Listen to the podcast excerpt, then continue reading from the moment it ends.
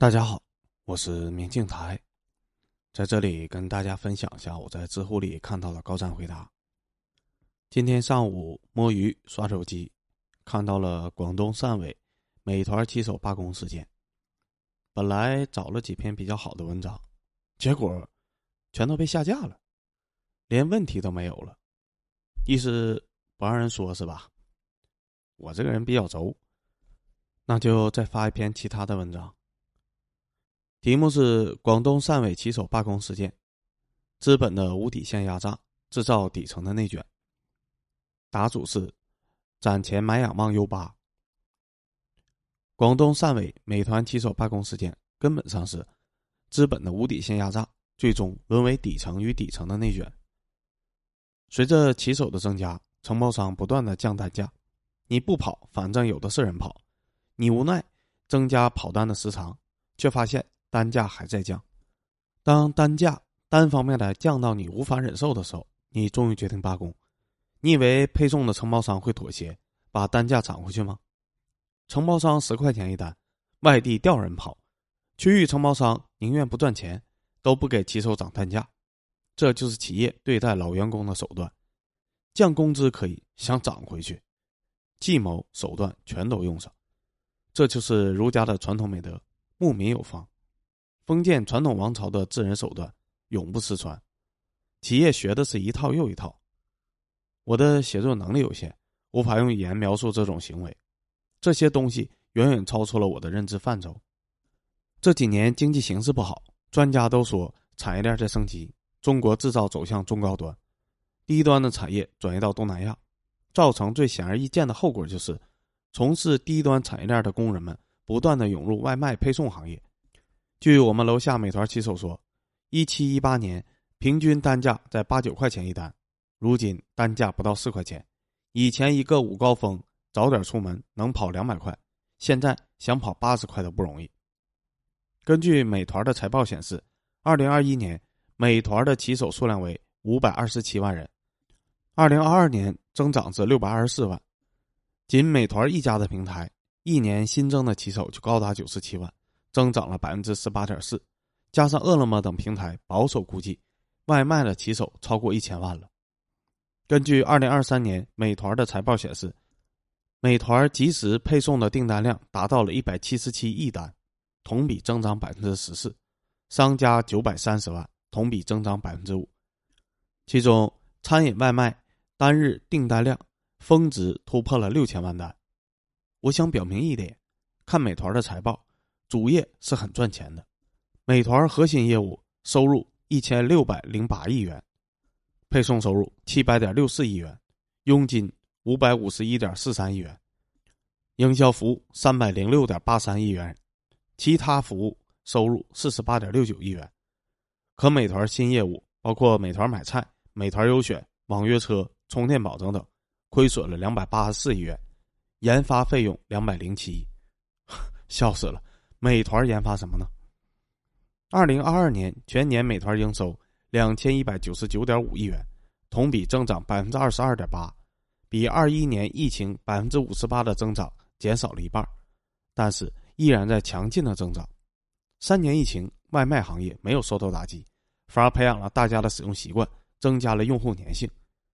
看上面的数据，不是外卖行业不行了，而是全球增长乏力。专家说的低端产业链转移到东南亚，大量工人工厂涌入到外卖行业。你可以看到女骑手还有大爷大妈都加入了骑手大军。美团汕尾骑手罢工事件把就业的压力切切实实地展现在我们面前了。还有一点就是，你出了地铁，地铁口奉旨摆摊的孔乙己也越来越多了。今年确实就业压力大，可美团依然是大赚的。2023年美团配送的成本支出 801.9 亿元，配送服务收入 700.6 亿元。很多媒体写美团每单的配送亏损由1元减少为 0.57 元。这些媒体编辑闭门造车，怎么敢说每单配送单笔亏损 0.57 元的鬼话呢？如果不是177亿单外卖配送的流量支撑，你551亿元的佣金，美团354亿的各类营销服务收入，295亿的本地商业分部经营利润，全都是零，甚至是负数。互联网时代是个流量为王的时代，美团所有的流量皆来自外卖的配送，不是你们美团管理的水平多高，你这个投行那个资本出道的高管有多厉害，把美团管理的有多好，别自欺欺人了，你们只不过是靠着玩弄资本发家致富而已，别想糊弄大家来展现管理水平多高，你垄断了一半以上的市场，换个张三李四王麻子一样管的不比你差。美团的万亿市值全是这624万多骑手一单一单送出来的，你们也不靠美团分红赚钱，资本的把戏就是上市套现呗。都已经亿万身家了，该取消外包，为骑手交社保了。我扒了美团的财报，看了很多媒体的分析，研发赔了207亿，新业务赔了284亿，你把这些砍掉不就赚了500亿吗？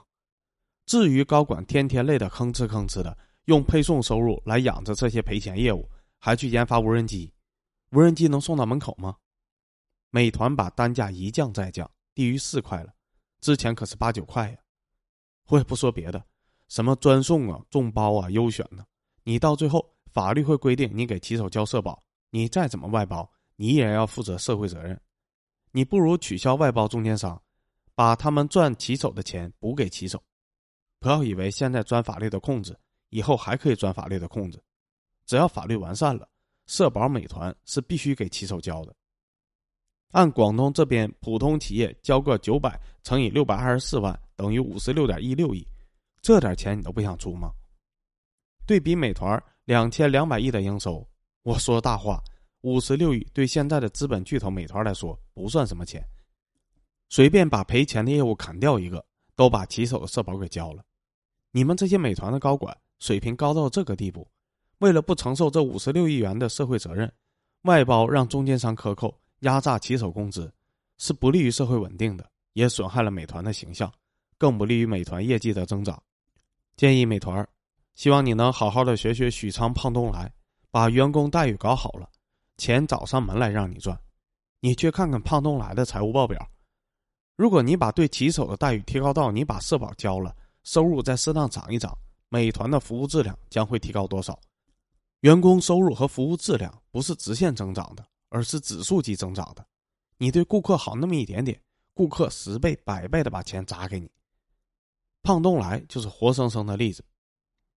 美团搞外包，骑手又被外包罚款抽成，在外包公司这里受了一肚子气，这服务能好了？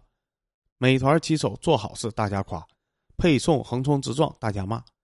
谁的原因呢？还不是工资低，没有社会保障的原因。工资高了，每个骑手都可以是胖东来那样的员工。当然我也不该说美团的坏话，毕竟美团解决了624万人的就业，对社会的贡献卓越。我写这种蹭美团流量的文章，为自媒体那几块钱比不上美团对社会贡献的一根毫毛。美团对国家有大功劳，毕竟624万的就业，全球哪个企业能够做到呢？只有美团一个，轮不到我对美团来指手画脚画蛇添足，我也比不上你们什么高盛这个投行那个资本请来的高管的一个脚趾头。我只为蹭点流量，56亿对于今天的美团不算什么，高管少玩点新花样，多专心主业，那500亿就是利润，而不是亏损或者什么科研了。你们当初发展烧钱，把骑手外包，不承担法律责任可以，现在还想省社保钱，那就不太行了。希望美团能像胖东来一样，美誉度再高一点，祝美团的市值冲破2万亿。文章到这里就结束了，感谢大家的收听。